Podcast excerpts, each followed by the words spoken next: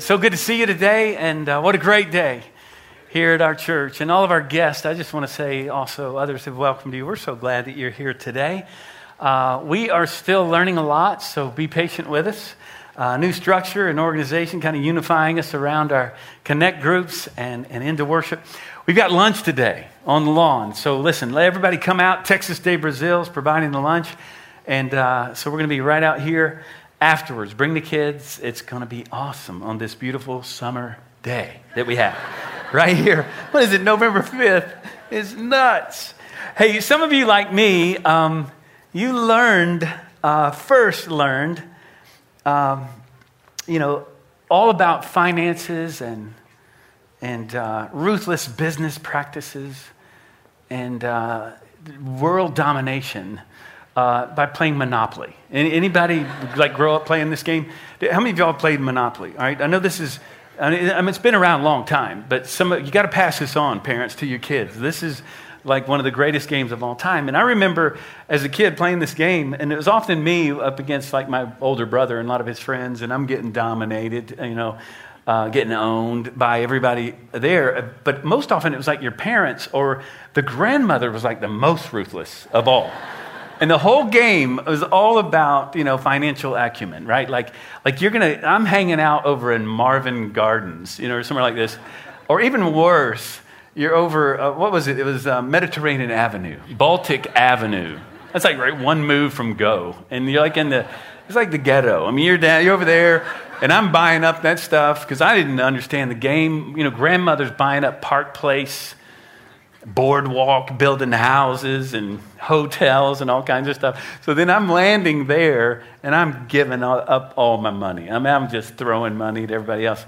And um, what happens though at the end of the game, after you've, after you've made all your purchases, bought land and built stuff, and have defeated, decimated your rivals, even if it's like a five year old kid, you know, or something, um, you're feeling all good. But as John Ortberg notes, uh, in, his, in a book entitled About the Same, uh, at the end of it all, it all goes back in the box. It all goes back in the box. And Jesus teaches us that it's possible to play the game of life where the stakes are much higher, where eternity weighs in the balance. It's possible to live that way. For an hour or two, you find yourself in this world that's seeking after more, trying to be the most successful, the most dominant one, purchasing, buying, making deals. Jesus says it's possible for your whole life to be spent doing that and to miss life altogether. And he teaches us what it means. See, here's the thing uh, you can see kind of the premise, the sense of this series we're walking into. You're going to be owned by God, or you're going to be owned by something or someone else. So, really, at the heart of this, what I want to talk about today, just a brief time today, uh, is worship. So, I want you to turn to Matthew chapter 6. Would you do that? Matthew 6, verses 19 through 24. Go ahead and turn there. You can kind of see where we're heading. Uh, today, we're going to talk about a, a false pursuit. We're going to talk about a false prophet in a couple of weeks. Yes, the play on words. We're going to talk about false prosperity and a false promise. The premise, again, is this you're either owned by God or you're owned by something else. There's no, there's no in between any of this. Uh, and here in North Dallas, most often we, it really does happen. The things that, that, that we own come to own us. And I want to talk about how this happens, why it happens, and how we can, we can live differently. Uh, before we get to Matthew 6, you know, the Bible says, um, Paul says this in 1 Corinthians 6. You can see it there. Do you not know that your body is the temple of the Holy Spirit within you, whom you have from God? Okay, so he's given, given the, the temple, I mean, the Spirit he's given to you. You are not your own. You've been bought with a price. You're owned. So glorify God with your body. Now, a lot of people look at this verse, Christians use this verse often to say, well, you know, my body's a temple of the Holy Spirit. That's why, that's why I want to stay in shape. That's why I work out five, uh, six times a week. And um, I'm doing CrossFit. No, no, no, no you're doing that because you're obsessed with your, with your appearance. That's why you're doing that. Um, it's, okay, it's important to be healthy.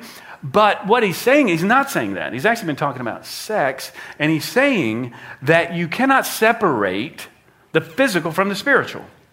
You can't separate the physical, watch this, location of the Holy Spirit your body, your life, and, and that which is eternal. He, he says you can't do it. But even more, what he's saying is you have been bought with a price.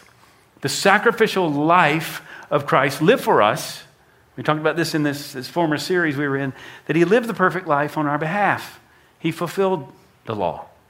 And he died on the cross for all of our sin, our shame, and he rose again. Acts 20, 28 says this He has purchased us with his own blood. It's why we have uh, the Lord's Supper, we remember what he's done for us, his blood shed for us. Galatians 3:13 says Christ bought you with his blood and he set you free from the crushing demands of the law.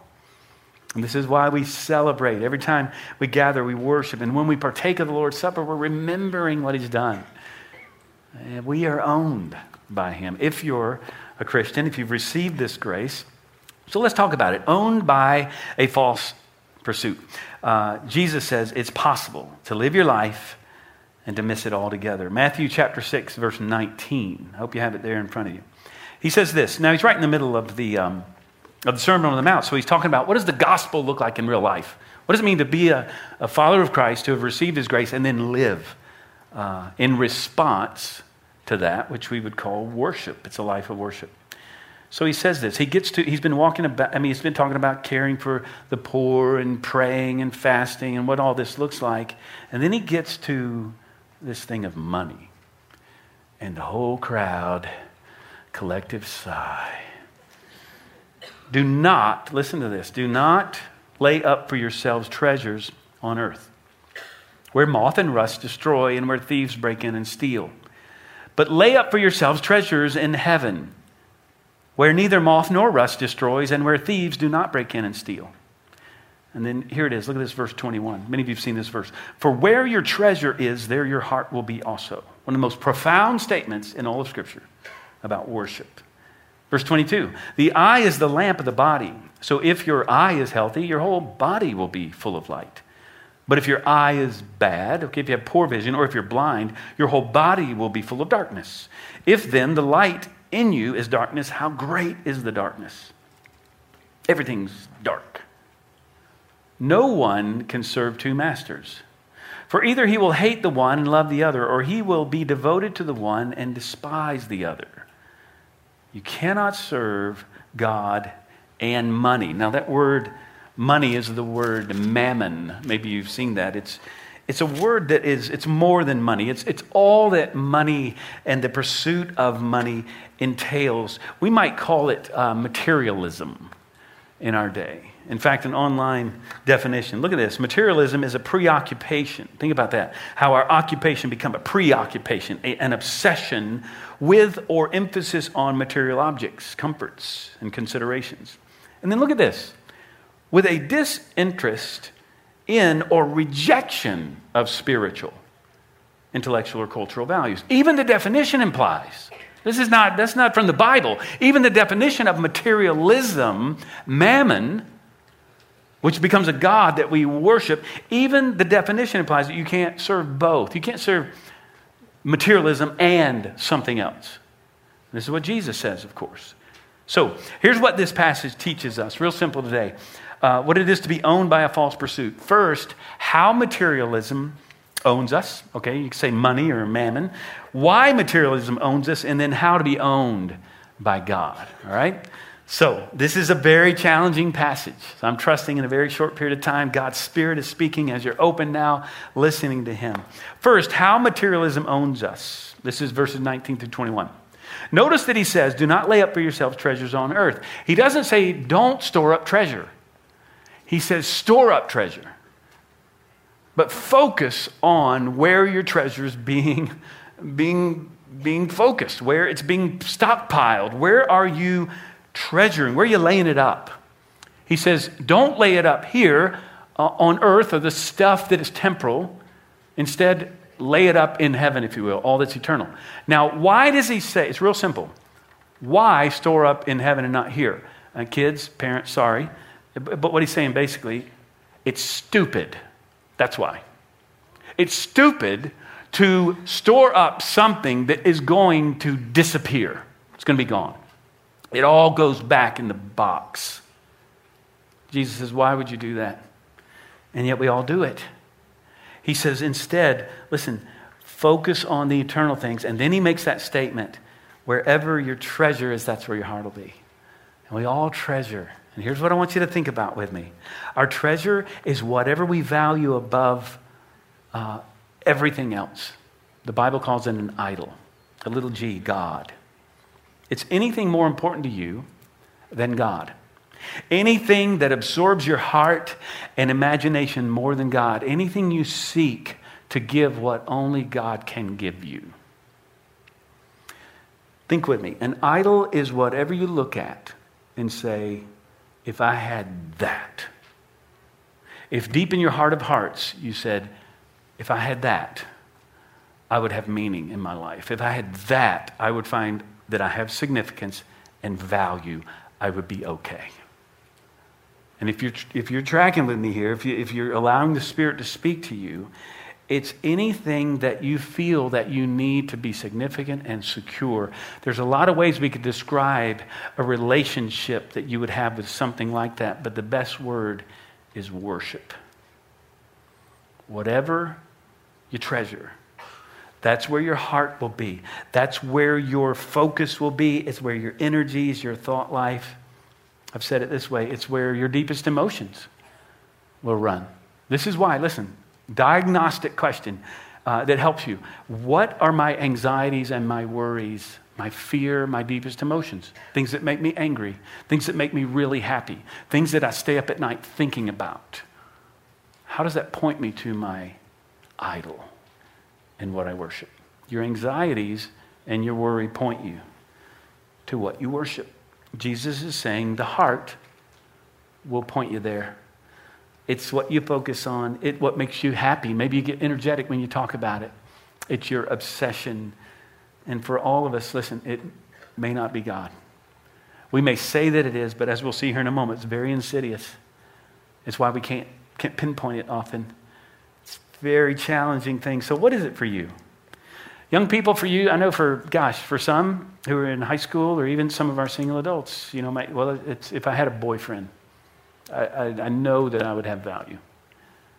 I've had a girlfriend, I'd know that I am, I'm a stud. I am somebody, right? If if, I could, if I could only get married, I would know that I have value in this world. Young people, listen. Single adults, married adults, your value, if you've received Christ, is determined by Him and Him alone.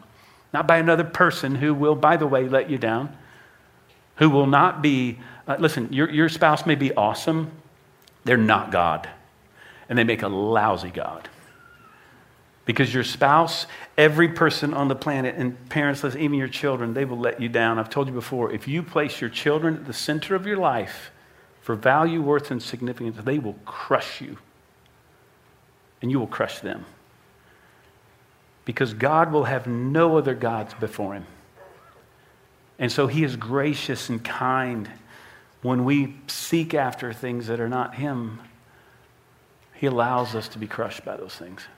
It's happened in my life, and it happens in all of our lives. For you, it might be money, it might be a house, it might be the next job, it might be retirement for some of us who are older. It might be a 501k. Man, if I could just be comfortable, secure, if I know I'm going to be all right, and that becomes the obsession of your life. It might be a dress size. It might be your reputation. What is it? Young people, listen, what is it? It's seeking the approval of others. It's, it's performance in a certain area of your life. What is it for you? See, Jesus says, this is how materialism owns you it captures your heart and it directs your life. This is big stuff. Secondly, why materialism owns you. He, he tells us why. Have you noticed that verse 22 and 23? Did you catch this? You read this and you kind of go, wait, he's talking about money. Okay, verse 19 through 21. He gets back to it in 24. But what is this in the middle? The eye is the lamp of the body. It's central to his teaching here. The eye is the window of the soul, is what he's saying. And he's saying that some sin can blind us. Some sin you don't see. How dark is it that you cannot see? And the one that he's referencing here is greed. I've said this before as a pastor, I have a lot of people who come and confess their sin to me. And, um, you know, it's a, it's, I mean, it's a, it's a wonderful thing to talk about the grace of God. I'll have people confess sin that they've never confessed to anybody. grown adult people who've carried some burden. I've had, I never had anyone sit in my office and say, I am the greediest person I know, and it's killing me. Because we're blind to it. Think about it. Other sins, um, don't murder. Well, we know if we've murdered somebody, right? Um, don't steal. You know if you've stolen from somebody. Don't commit adultery. You know, you don't go, whoa, you're not my spouse. How did that happen? You don't do that. Nobody does that. You know when you, when you sin, but greed is so insidious we don't see it. Materialism owns us because we can't see it. Unless you're sitting here on a Sunday morning and you're listening and hearing the Word of God taught and preached, and then the light starts to come on. I'm praying that's happening for you. We're all prone to run somewhere. Who is it? Where is it? Name it. Because only when you do and deal with it, confess it and repent of it, do you turn and worship God alone, where you find life and joy and, yes, peace and a non anxious presence of a Spirit that fills you up. Contentment isn't that what we all want more than anything else? You know, there's an interesting passage in Romans 3, um, and, it, and it talks about how at times God gives us over to the things that we desire the most. Now, think about this. Why is getting your heart's desire so often a disaster? And if you've been around long enough, some of you have experienced this. Why would the greatest punishment imaginable be to allow someone to achieve their fondest dreams and then to be crushed by them. Listen, God is gracious and loving to allow us to run after the dreams of our hearts that are not Him and to be crushed by them so that we will turn to Him and find that in Him alone do we have meaning and purpose and love and joy and all that life, real life, can bring to us. Some of you are walking through this right now. Because listen, if it's not God, it will ruin you. Only Christ, He alone is the one that we can worship who will not crush us. I don't care how loving your spouse is, how great your kids are, how wonderful your job is. Christ alone fulfills us, and He is gracious and kind to allow us to see that. That's what He's saying. Open your eyes. The eye is the lamp to the body. And then finally, I'll close with this. How can we then be owned by God? Well, here's what he says in verse 24 You can only have one first. Uh, this past week, I, I, taught our men's Bible study. We looked at, a little further, Matthew 6 33. Seek first the kingdom of God and his righteousness, and everything else will be added unto you. You could say there's only one first, one priority. This is what Jesus is saying. You can't have two masters. You only have one. And why is it that we would hate the one as we seek to love the other? Well, here's what happens. One of the signs that an object is, is functioning as an idol is that fear is one of the chief characteristics of your life. And a lot of us live with an anxiety and a fear and worry. And again, they should point us, these emotions should point us to our idol. What makes you really sad? What makes you happy? And here, what makes you angry? Because anger is often the fear of losing something. And some people live with this undercurrent of anger. Maybe your spouse sees it, your kids see it. It should point you to your God. And then he says, You will hate God if you're pursuing something other than Him. Now, we, we know in church circles, you don't, you certainly don't say that. I hate God. He's standing in the way of my idol. But that's exactly why we hate Him. Because He will not have any other God before Him. First commandment for our good and to His glory. There's only one first. Listen, how do you know? Let's close with this. How do you know if money has power? Now, how about this? How do you know if money has no power over you? You no longer envy rich people, and you honor and respect and love poor people. And, and we all, here's the thing this is what's so crazy. Studies have been done. People, people are millionaires, and they think, nah, I'm not that rich. because we all know somebody who's richer. We all have like a family member or somebody who's much more extravagant with their money. They're making a lot more money than we are. And even in our context in North Dallas, the one percentile of population on the planet. And a lot of us are like, I wish I lived in that house down the street down there. Wish I had that car. That, man, if I had that job. Now, that guy's rich. I'm not, but that guy is. And it's all relative because we all seek more. And so often we envy those who are wealthy. But watch this, this is not just for wealthy people. If you're poor and you think if I could only have this much money, or if I could have what that guy has, I would be fine. I would finally be significant, a person of value. Listen, that's the pursuit of mammon. That's an idol. You know that mammon has not captured your heart if you no longer envy others who have more than you and you respect and honor, watch this, and want to learn from those who don't have as much as you. And then the third and final way is one that you could guess if you thought about it long enough. You're a giver. The solution to, to the pursuit of mammon and greed is to be a giver. That's how you know, but it's also the solution for you to give, to be a giver, and to be a radical giver, to be radically generous. Now, I, confessionally, when I, when I chose this text for the message today, I wasn't thinking intentionally this is going to be about money. But that's what this text is about. And to be true to the text means that Jesus is saying, listen, if you want to release yourself of the pursuit of mammon, then you've got to remember what I have done for you. Because a lot of people, we wrestle with what do we give? How much do I give? You know what? If you have the Spirit of God living in you, that's a prayer before God Almighty for you to seek Him with an honest heart, an open heart, and say, Lord, what would you have me give? That's between you and the Lord. Now, we often talk about the 10%, the tithe being the standard, and that's a good place to start. And many of us can't get there. Uh, but we, we need to because it's good for you because we can't see greed, but if we can give, it, dis, it, it, it just it, dispels all of the challenges that we have and the anxieties and worries if we become givers. But here's the thing in the end, 10% is not really the standard. The cross is the standard. Because here's what it says. Look at this 1 Corinthians chapter 8 verse 9. For you know the grace of our Lord Jesus Christ that though he was rich, yet for your sake he became poor, so that you by his poverty might become rich. Jesus treasured you. He treasures you now, but he treasured you sacrificially.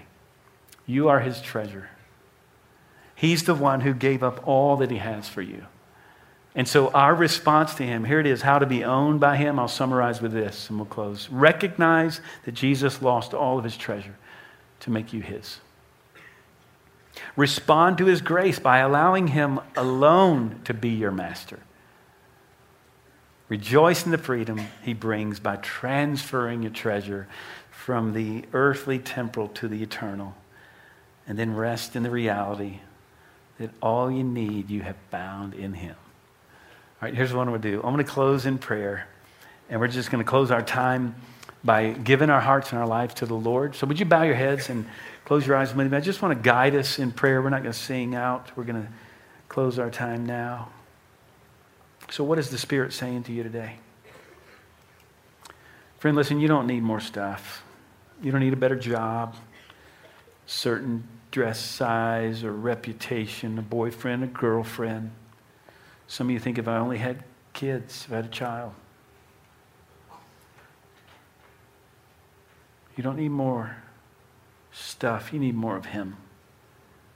Because Christ alone is the one who brings meaning and significance and purpose to your life, and He alone will not ruin you because He alone is God. Lord, show us, may we think more deeply about this, that we would allow your Spirit to point us to our idols and that we would wrestle with those things, confess those to you and to others, and be held accountable. That we might pursue you with all that we have.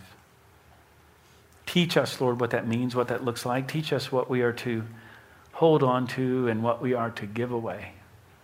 Let us be radically generous people because of the radical generosity that we have received in Christ and in Him alone. Thank you for the cross. Thank you that you gave up your treasure so that you would make us uh, your treasures. In Christ's name we pray. Amen.